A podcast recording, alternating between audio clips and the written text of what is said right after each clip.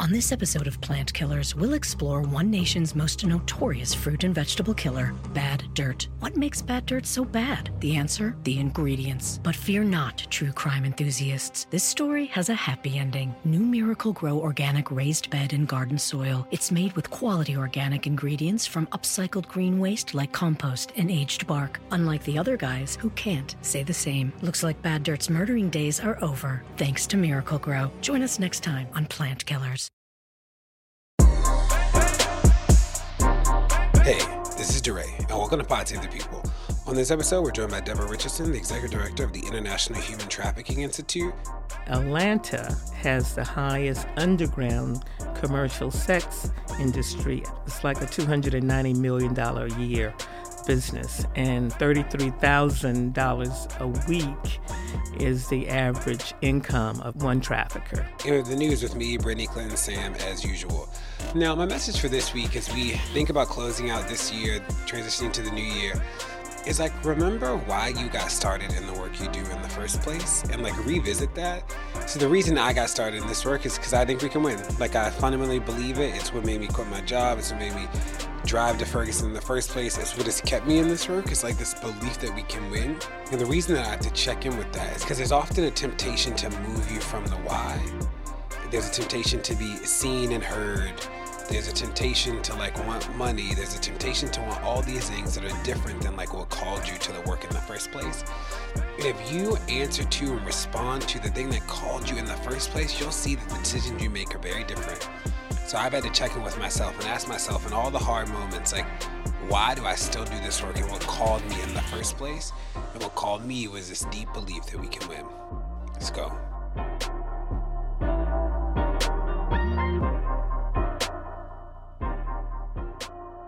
Hey y'all, it's the news. This is Brittany Packnett at Miss Packyetti on all social media. And this is Sam Sinyangwe at Samswey on Twitter. And this is Clint Smith at Clint Smith the third. Aye, aye, aye. This is DeRay at DeRay, D-R-A-Y on Twitter. Can we talk about y'all's homeboy Offset interrupting Cardi's set to beg her to come back? At the Rolling Loud Festival this weekend, she was the first woman ever to headline. And here comes Offset take me back cardi. Let me let me take the shine. Let me take your moment in the sun and make it all about me. You can probably already tell how i feel about it. What's interesting is that it's clearly trash it's terrible you know this person showing up to a woman's workplace is what it is uh, interrupting her her professional life for something that's incredibly selfish. But but what's interesting to think about is that how culturally inundated we've been with this sort of public gesturing for a long time now. I mean, I can think of romantic comedies that I've watched in which like the man did something wrong and then in the last 5 minutes of the movie he like shows up to the woman while she's making a presentation in the conference room and he stands on the table and it's holding flowers and people start to clap and her friends are like you got to take him back. And so we've been conditioned for a long time to think that this is a like a positive thing rather than like an incredibly invasive thing rather than what can often be an incredibly dangerous thing, as we've seen even in recent weeks, uh, men showing up to a woman's workplace and, and then having deadly consequences. And so I think, you know, a lot of what's been happening over the past year or so is a lot of unlearning, very public unlearning of patriarchal and misogynistic things that they were never okay, but they we were once made to feel as if they were okay. And thankfully, people are, are beginning to reassess that. It is interesting uh, too to that the internet very quickly like called his actions into question. That like one of the things that just didn't exist 10, 15 years ago during all those rom coms was like a public conversation about what was happening in real time. And like you see it now. You know, I saw somebody else write like, well, you know, my our grandparents like stayed in relationships, and you know, my grandmother stayed when my grandfather cheated, and like very quickly somebody was like, a lot of relationships were like rooted in abuse. Like just because people stayed didn't mean that it wasn't abusive, wasn't manipulative, like wasn't damaging and like i saw that response happen so quickly that called into question things that previously like had just gone unchallenged which i think is really both interesting and powerful and I mean, because they both lead very public lives, I mean, there was sort of a, a paper trail there. This wasn't the first time that Offset, you know, had been involved in this behavior. Um, and so we could see, you know, how the, Offset and Cardi had previously dealt with uh, Offset's infidelity in the past, and and you know new allegations came out, a new incident arose, and so you know this is something where you know people. Uh, are not only sort of just responding to this event, which Offset was trashing, but also recognizing that this is something that has become sort of more of a repeat issue. Uh, and so, you know, I think it's important that they call Offset out on that and that we all call Offset out and do it in a way that, you know, I think can hopefully contribute to learning and growth rather than sort of just you know canceling him because I think at the end of the day he is sort of the, the father of Cardi B's child and and I think Cardi B then posted a, a video afterwards you know recognizing that and saying that she wants Offset to grow into that role but doesn't want to do that in the context of you know having to constantly be with him despite that sort of repeated abuse so I, you know, I'm hopeful that that he'll continue to grow and that we won't see more of this to come. I'm really glad that this is the conversation surrounding this because Clint, your point is absolutely right. The public conversation around these kind of very public romantic gestures, especially when a party has wronged the other party, in particular, a man has wronged the woman, um, that these were not only supposed to be acceptable, but desired, right? That you were supposed to somehow aspire to men crawling back in that kind of way, which then means that a lot of young women in particular, but young people altogether, were not questioning why we were actually low key being encouraged to stay in these overly dramatic, very counterproductive and codependent, dysfunctional relationships where people had to do a lot of crawling back in the first place. And I will say, I've been thinking a lot about the influence that Cardi and Offset and their relationship has on young people and what they assume to be healthy relationship behavior and what is not. I remember being in college and I was an RA in a freshman dorm, which meant that when my now ex boyfriend, who had cheated on me a number of times, put up I'm sorry and I love you signs, like literal signs, all over my dorm, that was also my workplace. Like that was how I was paying for my room and board. And so my colleagues, my boss, they all saw these plastered all over my dorm. And I remember at the time, lots of people around me, women and men, thinking, well, this is so romantic. You should give him another chance, at least hear him out. And I felt too ashamed to say that actually I was really embarrassed and I was really annoyed by it. Um, and I found it very frustrating that he felt like he could just take up space like that when I told him very clearly when and where we could talk about these things. And I ended up going back to him. I very much felt the public pressure to do so. And he kept on cheating. And it kept being a very dysfunctional and psychologically harmful relationship until I finally broke it off.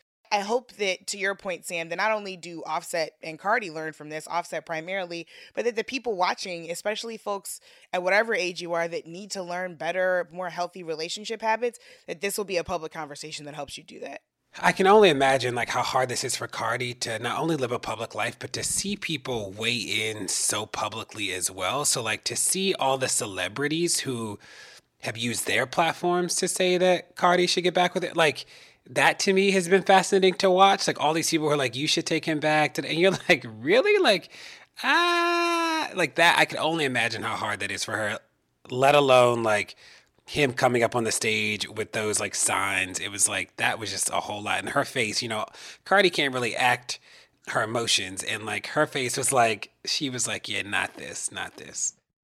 All right, and now for the news. So I want to talk a little bit about a place called Wellston, Missouri. So, 22 years ago, uh, the Department of Housing and Urban Development, or HUD, seized control of Wellston Public Housing. What that essentially meant was that the local housing authority was placed under federal control. So, staffing, funding, etc., was coming from a federal place. It was because the federal government pledged to turn around and stabilize public housing in the area and then to return the local housing authority to local jurisdiction. Community reinvestment and stability of institutions never actually happened. So it's now 22 years later, and the housing authority in Wellston is essentially flat broke, even though they remain under federal control which means that 400 residents, that's one fifth of all of the residents in Wellston, 400 residents who live in public housing are now being pushed out and have to find new places to live because the local housing authority will be completely shut down on January 1st, 2019. Suffice it to say that the federal government did not fulfill its duty to the people of Wellston, and this is not an anomaly. We've seen under Ben Carson's leadership as the Secretary of HUD that they've been moving away from public housing toward public and private partnerships. HUD also has told communities that are qualified for improvements and fixes under the Obama administration that in order to pay for those fixes, they should go out and look for private funding. You also have to consider the fact that a lot of smaller cities and rural areas weren't even eligible for that additional funding in the first place. This also comes alongside the news that a thousand families living in HUD housing have failed health and safety inspections, or their homes have failed health and safety inspections since this administration has taken over in the last two years. Uh, and that number of violations continues to be on the rise. This has happened alongside the fact that there have been massive staffing scalebacks and a 25% drop in HUD enforcements uh, coming from that particular office during, again, the last two years. This all, of course, stands in great irony to the fact that the unduly elected president of the United States, Donald Trump, made his fortune in real estate. He had gleaming hotels with gilded lobbies and sprawling golf courses. Of course, we know that the FBI also has 400 pages of investigative notes accounting to the racial discrimination at Donald Trump's housing complexes. So, this just remains another frustrating example of Trump and his crew being exactly who they've always said they were and exactly who they've always been. And uh, we are now seeing so many more people suffering unnecessarily for it in the most cruel ways. This is one of a number of actions uh, that have been taken that have made it harder for people of color to access uh, housing. And one of those actions that actually just got reported uh, this past week was an effort by the Trump administration to prevent people who are currently on DACA. Uh, from being able to access uh, FHA home loans uh, from the federal government. So, I, we've talked in the past about uh, the role that the federal government uh, has played in redlining, particularly black communities, and making it very, very hard for people to buy homes, uh, to access home loans, particularly in areas that were sort of whiter areas, uh, higher income areas. Uh, that contributed to uh, the neighborhood level segregation that we continue to see today. Well, they're using the same tactic against immigrants who qualify for DACA by creating an unofficial policy that apparently has been sent to a variety of lenders across the country, instructing them not to offer home loans, uh, reduced rate home loans to undocumented folks on DACA. So this is just another example of how the Trump administration is making it harder for folks to access housing, uh, particularly for immigrants, uh, and using a, a tactic that has been used in the past under the era of Jim Crow. And Brittany, you alluded to this in your sort of breakdown of the news, but uh, I just want to bring some a little bit more specificity to a really important point you made, and that's an NBC News investigation found that more than 1,000 of HUD's nearly 28,000 federally subsidized multifamily housing properties failed their most recent inspection, and that is a failure rate that is more than 30% higher than it was in 2016, according to an analysis of HUD records. And I think it's really important for people to remember what's behind those numbers, right? That it's mold that's in apartments that can trigger young people's asthma, that can uh, make it so that young people with certain allergic reactions uh, might have potentially fatal reactions to that. It can be uh, the fact that there is a gas leak um, that is sort of slowly poisoning the people inside of it. It can be the fact that there are pieces of the building that are that are physically decrepit and physically falling apart, and uh, that might hurt a child or, or even an adult who's who's spending time uh, living in, in that sort of place. So I think it's just really, you know, when we hear these numbers, it, I think it's helpful for people just to consider what it would mean for you to have asbestos or for you to have parts of your home falling apart or for you to have these things that are dangerous in your home. And then on top of that, to have no one coming in a timely manner to fix those things when it is their responsibility to do so. This to me was a reminder of how the administrative part of the government actually really matters. And I think about when I was uh, the chief of human capital the school system in Baltimore, like I'd be in some rooms, both in the district and across the country, talking about education and be like, wow, like, you know, a lot of people, like funding is huge. Like we don't fund public schools equitably teacher quality is really big. Everybody's talking about teacher quality, principals, all that stuff, but like nobody's talking about the people who like set policy and sit in these meetings at the administrative level. And like until that changes, like none of the other stuff will be able to make as big of an impact as we want it to. And like this, when we think about repairs, when we think about like all these things that are, fu- are fundamentally like matters of administration, like you realize the danger of having somebody like Ben Carson who literally has no experience in government, no experience in housing. Like when you think about uh, Steve Mnuchin, the Secretary of the Treasury, you think about uh, DeVos, who like you know clearly had never worked in public service and had not done much with public edu- with traditional public education at all.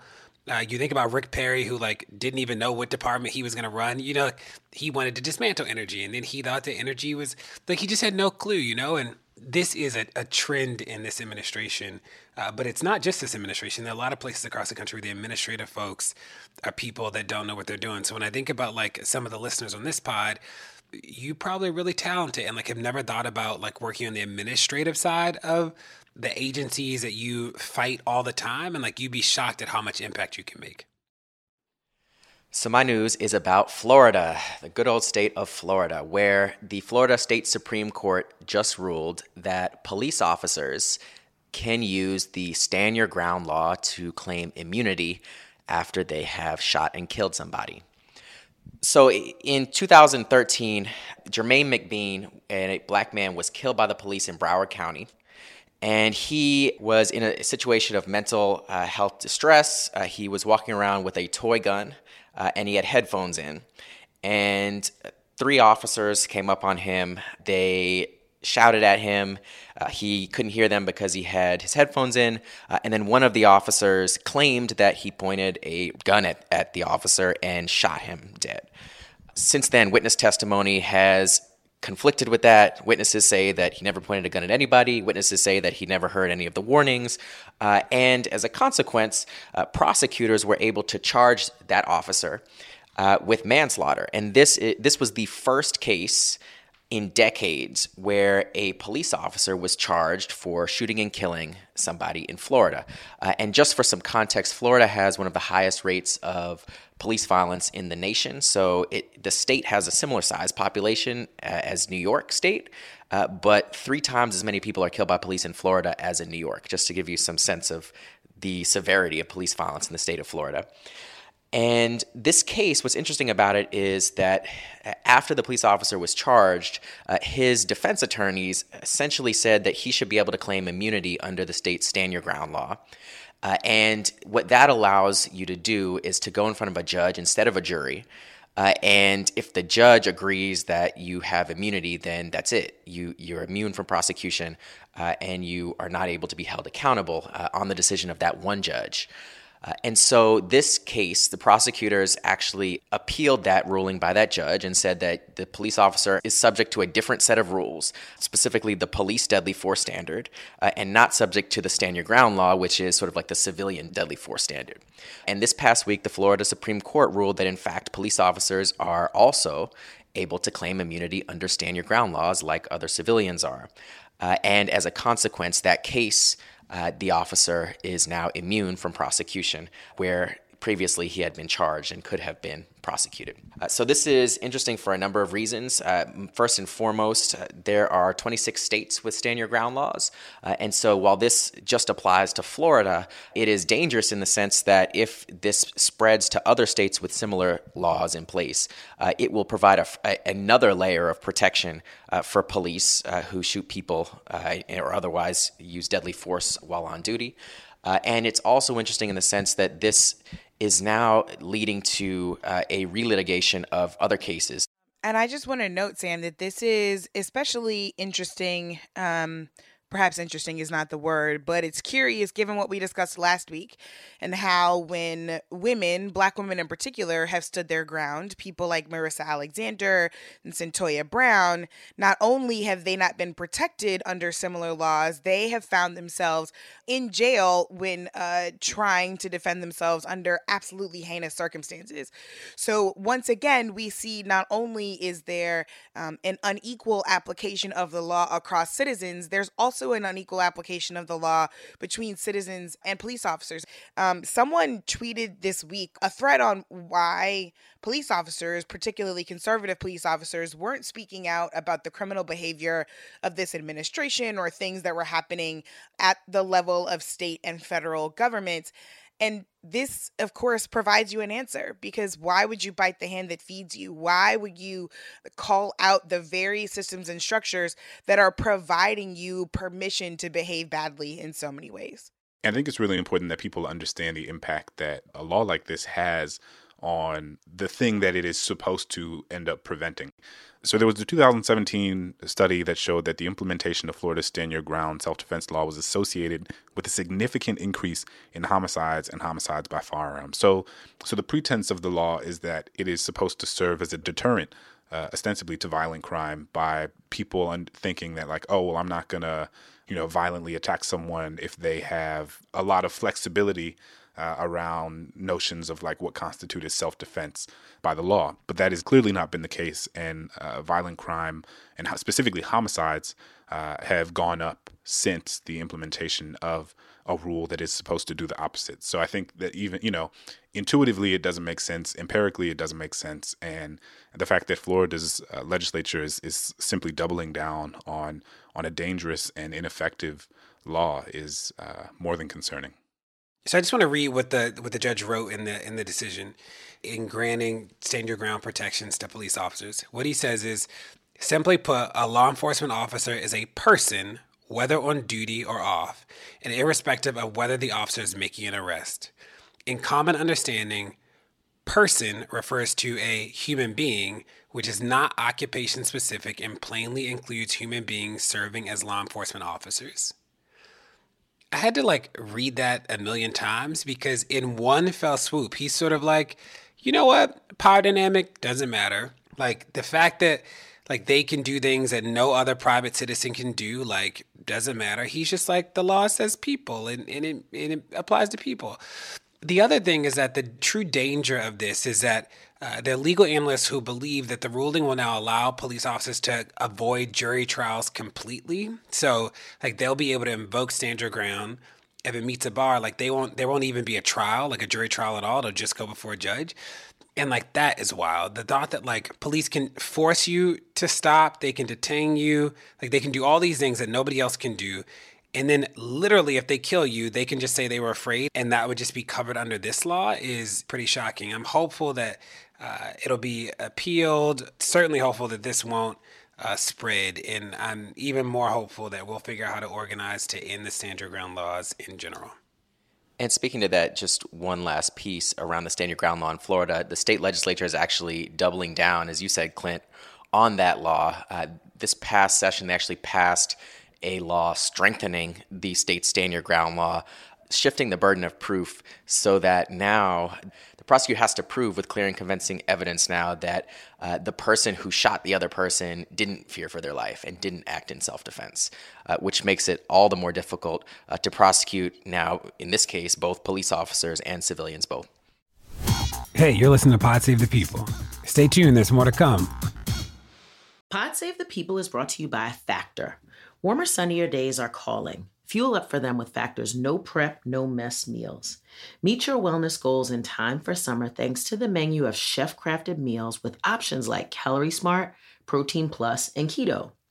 Factor's fresh, never frozen meals are dietitian approved and ready to eat in just two minutes. So, no matter how busy you are, you'll always have time to enjoy nutritious, great tasting meals. With 35 different meals and more than 60 add ons to choose from each week, you'll always have new flavors to explore. You can crush your wellness goals this May with dietitian approved meals and ingredients that you can trust. Make your day delicious from breakfast to dessert. Stay fueled with easy, nutritious options.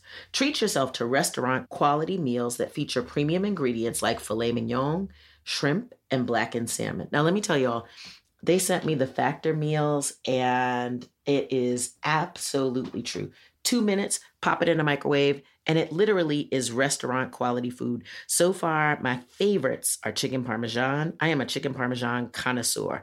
This stuff is good. It has broccoli and tomatoes, and it is creamy and amazing. Mmm, yum. So easy to throw it in the microwave and have a good meal. I'm saving money. I'm not eating out at restaurants so much. It's healthy. Like I cannot say more about Factor Meals. So if you want to be down with this, head to factormeals.com slash PSTP50 and use code PSTP50 to get 50% off your first box plus 20% off your next month. That's code PSTP50 at factormeals.com slash PSTP50 to get 50% off your first box plus 20% off your next month while your subscription is active. Pod of the People is brought to you by BetterHelp. Now, whew, y'all, the beginning of this year has just been a lot going on, like from work and family and friends, and just, you know, the weather's been awful in New York City and Baltimore. There are a lot of stressors happening, big and small and when we keep them bottled up, it can start to affect us negatively. Therapy is a safe space to get things off your chest and to figure out how to work through whatever's weighing you down. If you're thinking of starting therapy, give BetterHelp a try. It's entirely online, designed to be convenient, flexible, and suited to your schedule. Just fill out a brief questionnaire to get matched with a licensed therapist and switch therapists anytime for no additional charge. Get it off your chest with BetterHelp. Visit betterhelp.com slash people today to get 10% off your first month. That's BetterHelp, H-E-L-P dot com slash people. The living room is where you make life's most beautiful memories. But your sofa shouldn't be the one remembering them. The new life resistant, high performance furniture collection from Ashley is designed to withstand all the spills, slip ups, and muddy paws that come with the best parts of life. Ashley high performance sofas and recliners are soft, on trend, and easy to clean. Shop the high performance furniture in store or online at Ashley.com. Ashley, for the love of home.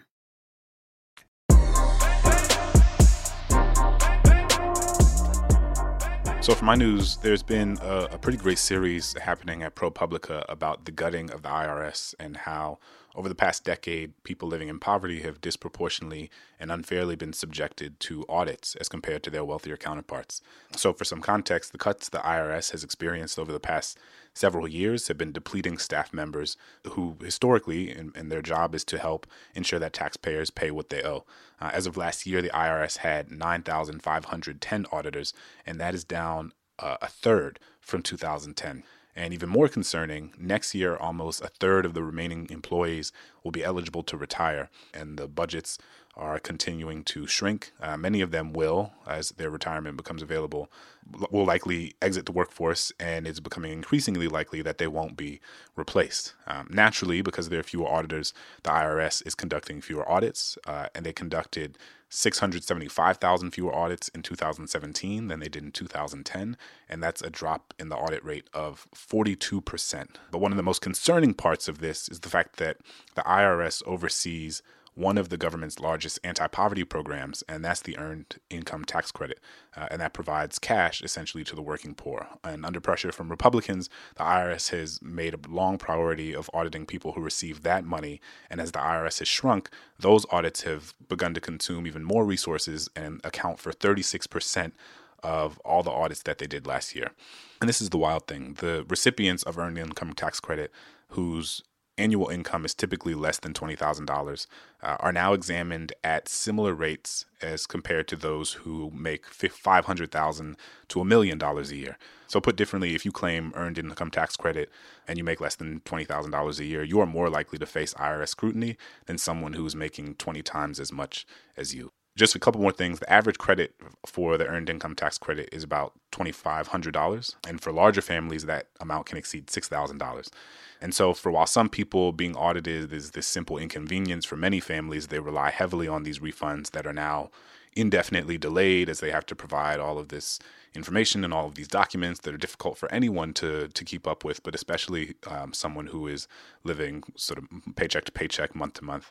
And the last point I want to make is that all of this is to say there's so much less auditing of people who have wealth and means, and there's more auditing of people who are in poverty. So, to give people a sense of what that means, the last IRS report to assess what it calls the tax gap, uh, issued in 2016, analyzed periods from 2008 to 2010, found that taxpayers paid about 82% of the taxes that they truly owed.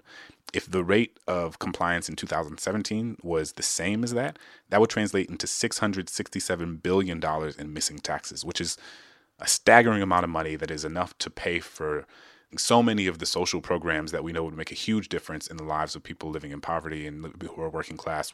But I think it's really important for people to understand what's been going on and the sort of slow trickle of bureaucratic decimation, if you will, that's been happening at the IRS for, for almost a decade now. So, Clint, I think this is really important that you're bringing this into the conversation because we talk so much about how this administration, in particular, uh, has been adopting this sort of zero tolerance, tough on crime posture towards uh, anybody who's a person of color, anybody who's low income. You know, they will not only sort of try to prosecute you for any low level offense, but they will also not allow you to access basic benefits or housing loans and all of these other things uh, that we know are important to, to sort of making ends meet and having a basic level of sort of dignity in life. Uh, and yet, at the same time, we're seeing through the IRS how they're essentially uh, adopting a practice of hands off law enforcement when it comes to rich people, right? When it comes to folks who owe a lot of money in taxes, but that's not enforced, right? Those penalties aren't enforced uh, and are increasingly not being enforced on people who are wealthier. So, like, that doesn't make any sense. Like, as an organization, how you would have, you know, potentially billions and billions and billions of dollars of revenue uh, that you should be enforcing by law, you're supposed to be enforcing. And yet, you know, we're not seeing the types of tactics being employed that are employed on low income people. You know, I'm curious to, to dig a little bit deeper into this story and see. Uh, you know, what are the methods uh, that are being employed uh, by the IRS, you know, how could they actually, in addition to the budget cuts, but how can they adopt sort of new tools and technologies and change their focus in a way uh, where they could begin actually enforcing this for folks who are making a lot of money uh, to bring in money that can actually go to people who need it? So, Clint, I read this story and was fascinated by it. Again, I won't like beat a dead horse, but the administrative functions are things that we don't think about as targets, as like sites of activism, but they have to be because it's like that's the bureaucracy that people don't even see impacting their lives. Another thing, another way the IRS is actually uh, squeezing poor people and people who have been victims of natural disasters and other things is by some private debt collectors. So there's an IRS program that's using private debt collectors at the request of two senators, Chuck Grassley and Chuck Schumer they pushed for uh, private debt collectors to to help out the IRS. And since April 2017, four debt collection companies have been assigned to about half a million delinquent taxpayers. They brought in a little bit less than a 1% of what Congress hopes the program will ultimately generate. Tax experts and the IRS's own oversight board has said that this is dangerous and, and not helpful. The thing, though, is that nearly half the people who paid the private debt collectors in the program's first six months were considered low income. And 19% of them had uh, incomes below the federal poverty level of $25,000, and 44% had incomes below 250% of the federal poverty level. Uh, the other thing I'll say is that the IRS also gave uh, private collectors illegal information on about 2,500 of the taxpayers. And you know, I'm reminded of like the push towards privatization in government rarely actually achieves the results that people say that they're going to achieve. Even when you think about things like private prisons, like there's no data to suggest that private prisons have better outcomes, are run better, any of that stuff. If anything, there's a lot of data to suggest uh, the opposite. But I hadn't thought about the IRS as as doing anything more than sort of raw tax collection until uh, this story that you referenced, uh, Clint, came up. And then I was like, whoa, there's a lot of stuff happening at the IRS that I hadn't thought about. There are obviously so many ways in which this connects to other things we've talked about on the pod when we were talking about people having access to housing loans and the valuation of their homes when it comes to people's access to money to get their education, all of those kinds of things. Um, because, of course, when someone is uh, under debt collection, it is ruining their credit. And as I was reading the piece that you shared, Clint, I started to do some research just on credit discrimination because that, of course, is illegal to use one's background to discriminate against them um, in setting uh, whether or not they're meeting certain credit bars. But there are actually new ways on loan applications that companies are starting um, to discriminate in different ways. So, one of the ways that they're doing that is they're building algorithms, to your point, Sam, around uh, people's social connections. So, which social media sites they use the most, access to those, who they're connected to, because it's a way to be race blind and gender blind etc., technically, but not actually. Um, and so I, I just wanted to continue to connect the dots between what is happening at the IRS, what happens when you go into debt, and all of the ways that this can spiral out of control for marginalized people. So, my news is an article called A Guarantee of Tuition Free College Can Have Life Changing Effects. And uh, what it focuses on is a study that was recently put out that is focused on the University of Michigan and the High Achieving Involved Leader or HAIL scholarship.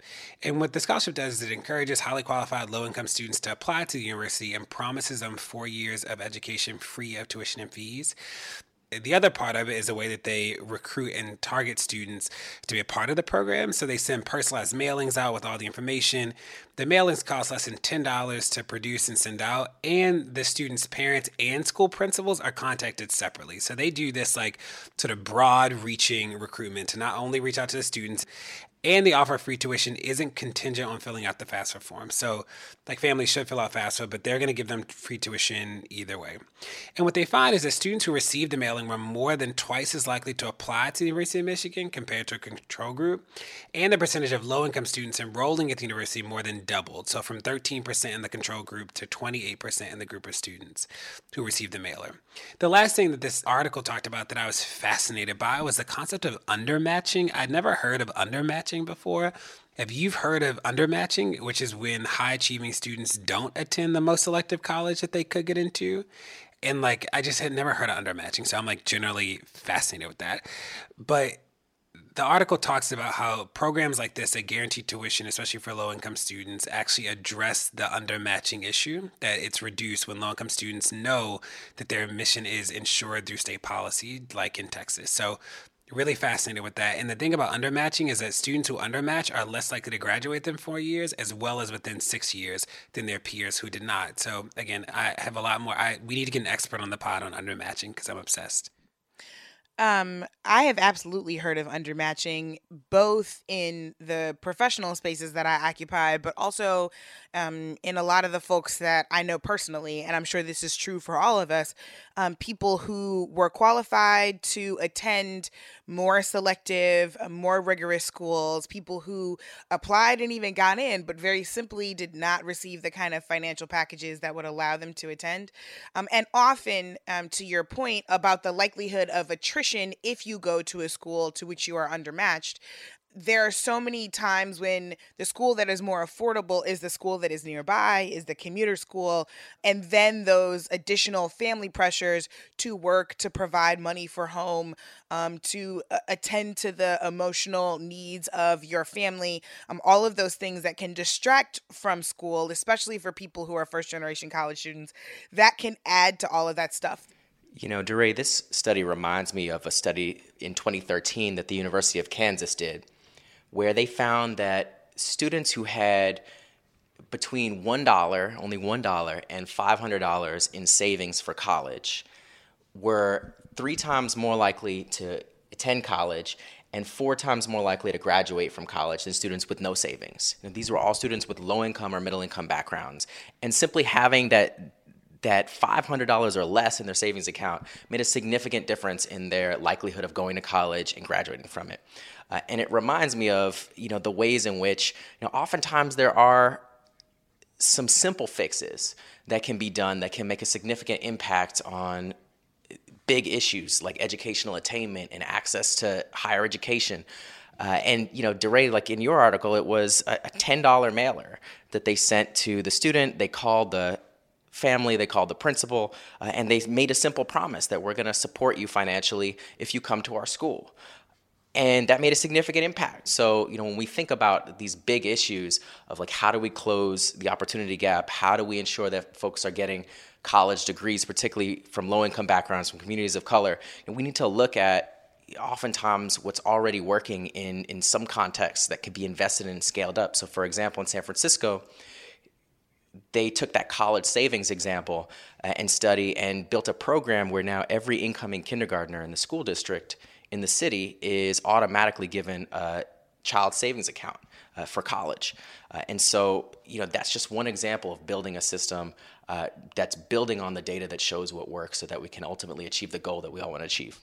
I think that we've seen different examples of this. I remember a few years ago, I think it was at University of Texas. I don't have the information in front of me where they were piloting like a new way, a new orientation for first generation students. And after doing it a couple of times, uh, they found that it dramatically increased the retention rate uh, and matriculation rate of those students. And and sometimes it just takes these really simple things that have huge impacts for for folks who otherwise don't have access to a lot of this information. Um, and I think it's just so important. And I've been a high school teacher at a low income school, and and the whole process is just so overwhelming if you don't know. It's overwhelming for most people, but especially if you don't know anyone who's attended college before. And I think it's so important for us to to continue to think of like new and innovative ways to to get information to young people who might have no idea how to even sort of enter the process. That's the news. Hey, you're listening to Pod Save the People. Don't go anywhere, there's more to come. The living room is where you make life's most beautiful memories. But your sofa shouldn't be the one remembering them. The new life resistant, high performance furniture collection from Ashley is designed to withstand all the spills, slip ups, and muddy paws that come with the best parts of life. Ashley high performance sofas and recliners are soft, on trend, and easy to clean. Shop the high performance furniture in store or online at Ashley.com. Ashley, for the love of home. It's that time of the year. Your vacation is coming up. You can already hear the beach waves, feel the warm breeze, relax, and think about work. You really, really want it all to work out while you're away. Monday.com gives you and the team that peace of mind. When all work is on one platform and everyone's in sync, things just flow wherever you are. Tap the banner to go to Monday.com. Here you are, BPMs high, sweat dripping, body moving, tongue panting. You're working hard, real hard, and you're thirsty. You need vitamins, nutrients for peak performance and energy. And your plants do too. Aw, I mean, just look at the little guy. Water soluble plant food from Miracle-Gro is full of essential nutrients. Just a little scoop into your watering can, and boom, instant feeding and bigger, more beautiful plants. It's kind of like a sports drink for your plants. You may have to suffer from heat, but your plants do not.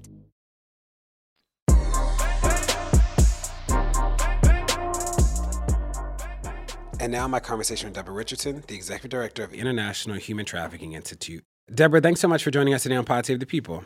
My pleasure. Thanks for the invitation. You're the executive director of the International Human Trafficking Institute. How would you define what human trafficking is so we have a shared understanding? And then, like, how did you get drawn to this work? Sure. Human trafficking is when someone is coerced, smuggled, or led to be engaged in illegal activities such as through labor, sex, or domestic servitude without them having the full agency around the behavior. So, as an example, if someone answers an ad to be a nanny in a home and they think it's a regular paying job, and they come to find out that the family wants them, him to stay there in the home. They can't leave on their own. They've come here from another country. They generally take their passports away. So they were led to believe that they were getting a job as a nanny, but it comes out that they are being enslaved and not able to have their free will around their behavior. And then, for instance, in terms of sex trafficking, young people are the most vulnerable because they don't have the maturation to really understand perhaps what someone is saying to them and what someone is attempting to do to them to lure them out. Let's say you have a couple teenage young women at a mall and someone comes up to them and says, Hey, and we're doing a music video. Love to have you in it. You know, we're doing auditions in 30 minutes. Why don't you come with me to be the audition and I'll bring you back? So the only thing that they're hearing is there is a potential being in a music video. When in fact, they are being lured away, and often, and we've seen these instances where the parents don't hear from them for months on end, if at all. Wow. So those are examples of how they are lured to a certain behavior that they didn't realize was actually an entrapment. How'd you get drawn to the work? It was 20 years ago when I was the director of program development at Fulton County Juvenile Court. And my job was to identify services for young people and their families coming through the court system And I was sitting in the back of the courtroom listening to a docket. I would listen to judges' dockets a couple times a month so I can get a clear idea of what the judges were hearing. And a 10 year old little girl came in. She was handcuffed and shackled at the ankles. Uh, she had been in juvenile detention since Friday, and this was Monday, so that's three days. And her crime was that she had been found in the back seat of a van with a 42 year old man who had rented her for sex for two hours. Wow. She was arrested for child prostitution and a curfew violation since she was a minor and it was after 11 p.m. because pimping and pandering a child in the state of Georgia at that time was a misdemeanor. He was given what was equivalent to a, uh, traffic ticket and let go. And I was absolutely. What year was this? 1999. Wow. And I was absolutely floored, outraged. It really did sear something in my soul to realize that this was really happening in my own community. And when I talked to the judge, she shared that she's seeing 30 or 40 of those cases every month. But the law says that these were child prostitutes. Nobody ever stopped to think can a 10, 12, 14 year old consent to be a prostitute?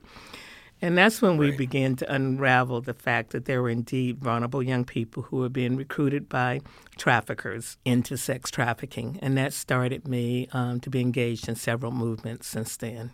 What would you say are um, some of the biggest misconceptions about trafficking? One is, particularly when it comes to sex, is that the young person is um, wanting to do this, they're making a choice, uh, they're getting paid, not realizing that the young people are not getting paid, not realize that they are being coerced and held against their will. So I went on subsequently a year later and opened the first safe house for sexually exploited girls in the Southeast. And the stories we would hear from the young women was that if they would have a quota, if they didn't make the quota, they would come back. Their trafficker would beat them, um, tie them up, torture them, and also not let them eat for a couple of days to show that the trafficker was in control. And so, therefore, these girls became compliant by fear. So people don't understand the violence that is that goes on behind the scenes, and that often traffickers use drugs so that they can make the young women compliant. Young women and young men, because we're seeing more and more young men, are doing this as a career choice, and nothing could be further from the truth. Is there data about how many uh, young people or people are trafficked in a given year? You know, data is very hard because this is uh, underground illegal activity. There was a report that was done a couple of years ago at the University of Pittsburgh that said there were up to 200,000 young people within the United States who was at risk. And by being at risk, that means that they are living in impoverished conditions, they have frail family relationships, they have poor school performance, um, one of the huge gateways into human trafficking is kids in the foster care system. The National mm. Center for Missing and Exploited Children says that 98% of the children that they rescue from trafficking come directly out of the foster care system. So that's the kind of stats we have. We don't really have one around the scale and scope. However, I will say that the Urban Institute did a study out of 14 major cities and found that Atlanta has the highest underground commercial sex industry out of those 14 cities. Uh, it's, it's like a $290 million a year business, and $33,000 a week is the average income of a, one trafficker. When you think about it 33000 cash dollars a week is what traffickers are making. So those stats that we do know. And when we say underground sex, activities that can be pornography, strippers at a private club or at a party, uh, as well as young people being lured in for sex trafficking. If if the scale is so large in places like Atlanta, how are people able to get away with it? For that many people to be trafficked, like how does it still go so unimpeded? Uh, I'm chuckling because you don't even know how to ask the question. You're right. I know. I'm like, I'm like, I don't understand. Yeah, I agree. It's confounding. Okay, but let's look at it from this perspective. Let's look at trafficking as using a business model. Okay. A trafficker is a business person who is seizing an economic opportunity to make money from a buyer.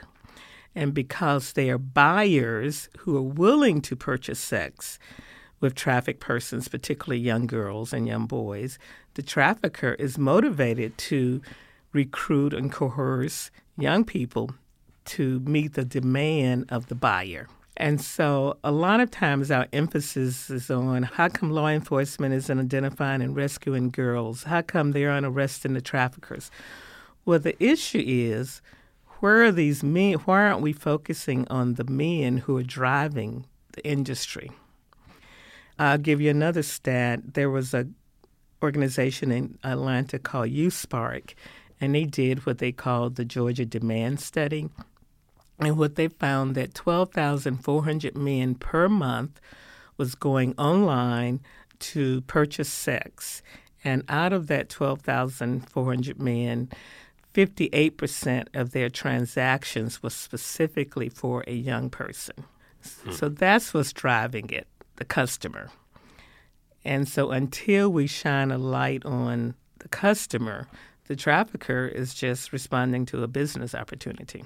Do we know anything about the, the sort of demographics of who the traffickers are? Mm, not really. It's, you know, they're all races, ethnicities. We are finding that there are more traffickers who are women than they were. Really? 10, mm-hmm, 10 years ago. So just think about it.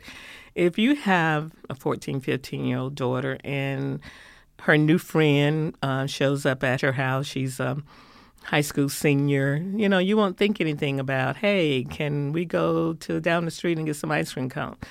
You know, so therefore traffickers have learned if they put the women out there as the front, they get better success. And we've even seen instances where there are young people in the high school who are students who are being recruited by the trafficker to recruit students out of the school. That is sort of blowing my mind. I, I, I I hadn't even thought about women traffickers. Mm-hmm. Yeah, I agree. But it, again, it shows you because this is such a lucrative underground business that the traffickers would do all that they need to do to make sure that they are protecting the supply in order to meet the demand of the buyer. What can people do to stop trafficking? Well, what people can do to stop trafficking, and this is what we're doing now in Atlanta, we're talking to businesses to make anti trafficking activities under a, a fireable offense in your human resource policies, to make anti trafficking stipulations in your vendor contracts. Because what we are seeing is that there's a convention in Atlanta people are coming in as you know to represent their companies. Uh, they're getting online before they leave their home city, so that when they get to the hotel, there's a girl that's being delivered to them. They're paying the trafficker using the company credit card. They're going online. Really? At, Yes, they're because it's considered entertainment, and they're entertaining clients by setting up, you know, uh, getting an Airbnb, for instance, and setting up a party for their clients. They're entertaining wow. clients, and they're using company credit cards. There was a, a study done a few years ago where we set up a fake website, and men were, um, hey, if you're coming to Atlanta, you want to have a good time, etc. And the peak activity for that website was Thursday and Fridays from 2 to 5 p.m. So these people were at work. They were, you know, if it had been hmm. Saturday or Sunday, we could say, oh, maybe they were at home and they were bored. No, they were at work setting up their evening uh, and weekend entertainment. There was a sting and a sheriff in Florida uh, did last Halloween. It was called Trick But No Treats, where they set up a website and lured men to a hotel because they thought they had purchased sex. One of the men was on his honeymoon. One was a pediatrician. One was a surgeon who actually showed up in his scrubs. He didn't even take time to change clothes. So you have a whole whole range of men who do this illegal activity because they know they can do it with almost complete anonymity. What are the sites people are using? Was it um, was it Craigslist? Was that like the number one? Mm-hmm. Yep, it was, and I uh, was the convener of the coalition that did the campaign to have Craigslist shut down, testified before Congress, and so we got it shut down. And then Backpage was the second highest. Um, they became the, the largest site. And finally, after six years of effort, uh, Congress shut down Backpage last spring. And so what we are finding now is that the websites are moving offshore. And so since they aren't originating in the United States, Congress doesn't have the control anymore around sites. So again, because there's a lot of money, there are a lot of people going online, uh, swiping that credit card, making that transaction. So it's lucrative. What are the tips that people can use to spot trafficking? Okay, great. That's a great question. And I'm going to gear a lot of this for parents and people who work with children. Generally, with a young person, they will begin to have a different set of friends, miss a lot of school, or they'll be sleeping in school. They will have possessions that they didn't have uh, before. And if they're out, um, they'll generally be with someone who looks older than they are. They won't engage you in a conversation, or if they do, it would be a script. So those are the kinds of signs. So if you have an ongoing relationship with a young person, you will notice the shifts. And so for you to begin to realize that that shift really could be because they are being exploited. But if you're out, more often than not, it would be because the person's actions are being controlled. They're not able to move about freely, or, you know, like if they're in a restaurant, if they get up to go to the restroom, somebody goes with them, you know, that kind of thing. If you could train one industry to spot trafficking, like what would be that industry? Transportation. I'm currently training the Lyft drivers in Atlanta. And my very first training, I was five minutes into the training when somebody raised their hand. And the driver said, I picked up two young women from a six star hotel in Atlanta at 6.30 this morning and dropped them off at a high school. Was that trafficking? So those people who are out there in transportation, seeing people come and go, they see it, but they don't know what they're looking at. Hotels generally have adopted um, training their um, employees to recognize human trafficking. However, um, we also know that how trafficking shows up in a hotel a lot is through labor trafficking, that's the, the cleaning staff. Most cleaning staff now from hotels are contract workers.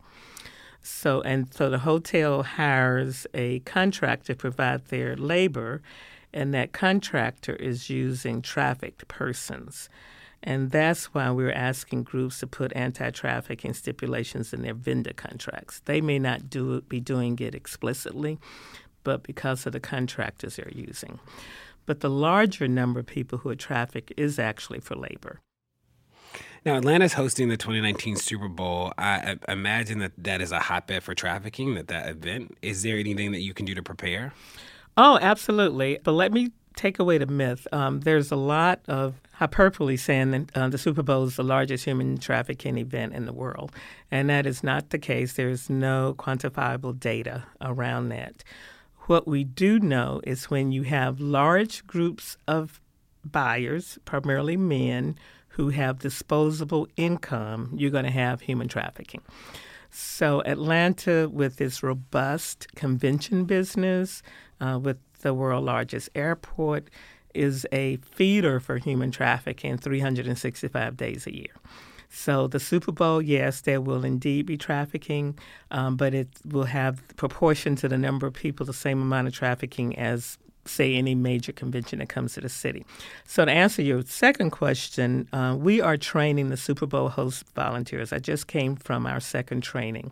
We're going to be conducting 20 different training sessions for the 10,000 Super Bowl volunteers so that they can learn about the signs so when they see it, they can report it. So our mantra is learn something, see something, do something.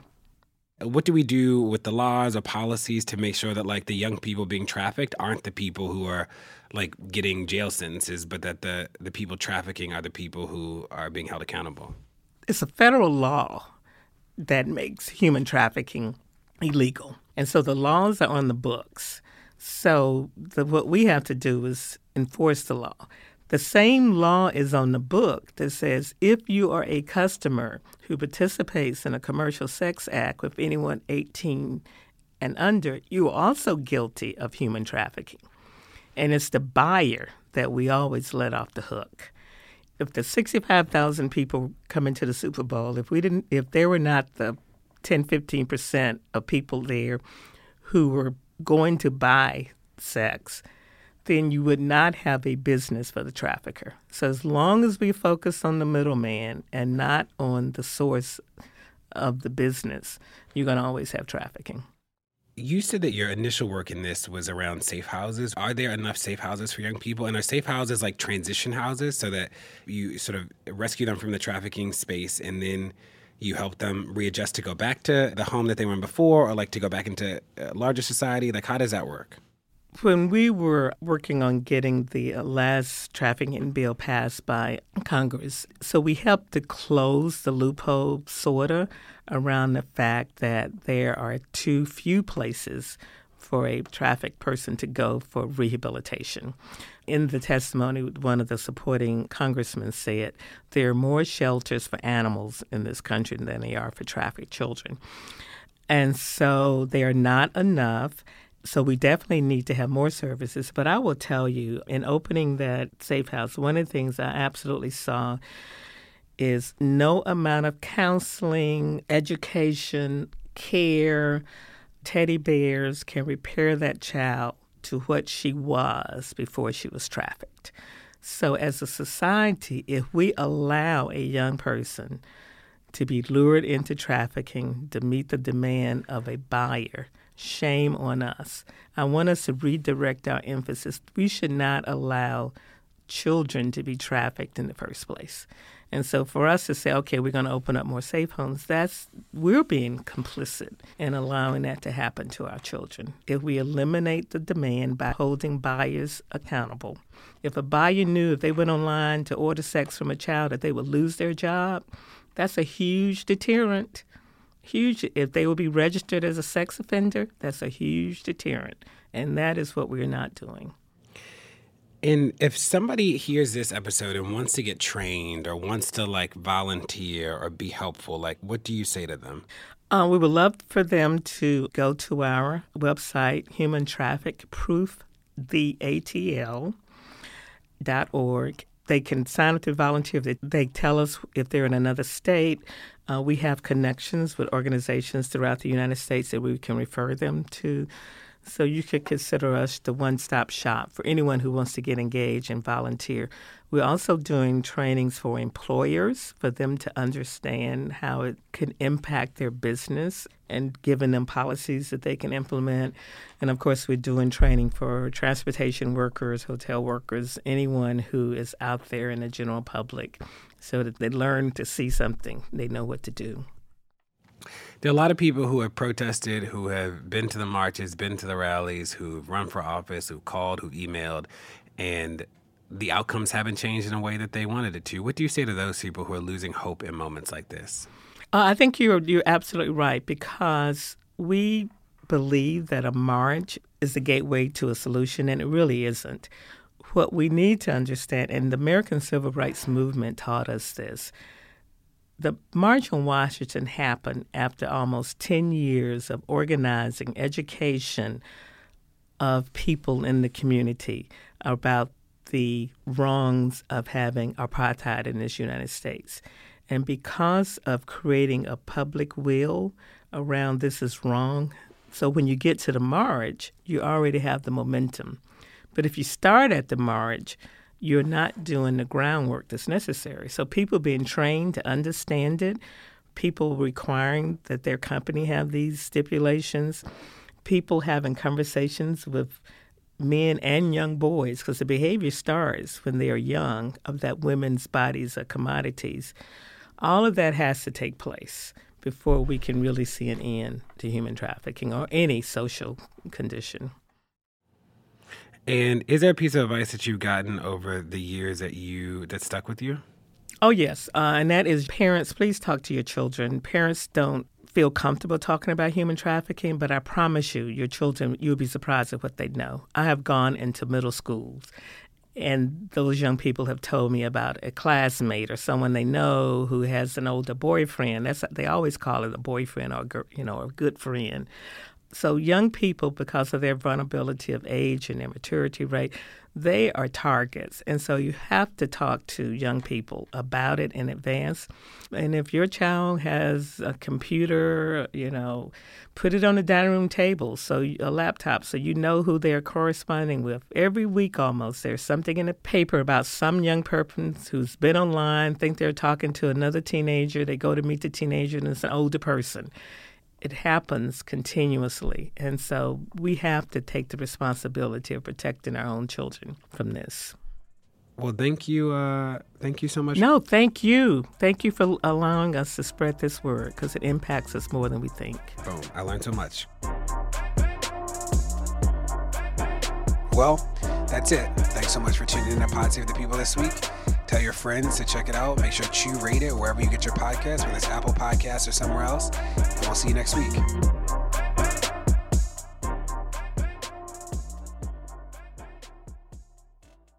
The living room is where you make life's most beautiful memories. But your sofa shouldn't be the one remembering them. The new life resistant, high performance furniture collection from Ashley is designed to withstand all the spills, slip ups, and muddy paws that come with the best parts of life. Ashley high performance sofas and recliners are soft, on trend, and easy to clean. Shop the high performance furniture in store or online at ashley.com. Ashley, for the love of home. They say plants like music. Yeah, no, like really, they, they respond to the vibrations of it, which means that this playlist you're listening to, the plants are too. You know what else plants like? Organic soil from Miracle-Gro. It's made with all the best stuff like wood fiber and compost. Plus, it's OMRI certified organic, which officially means it's made with superior ingredients. And when you give your plants the stuff that makes them happy, they won't judge you on your iffy playlist. Hear that, plants? So go ahead and give them Miracle-Gro.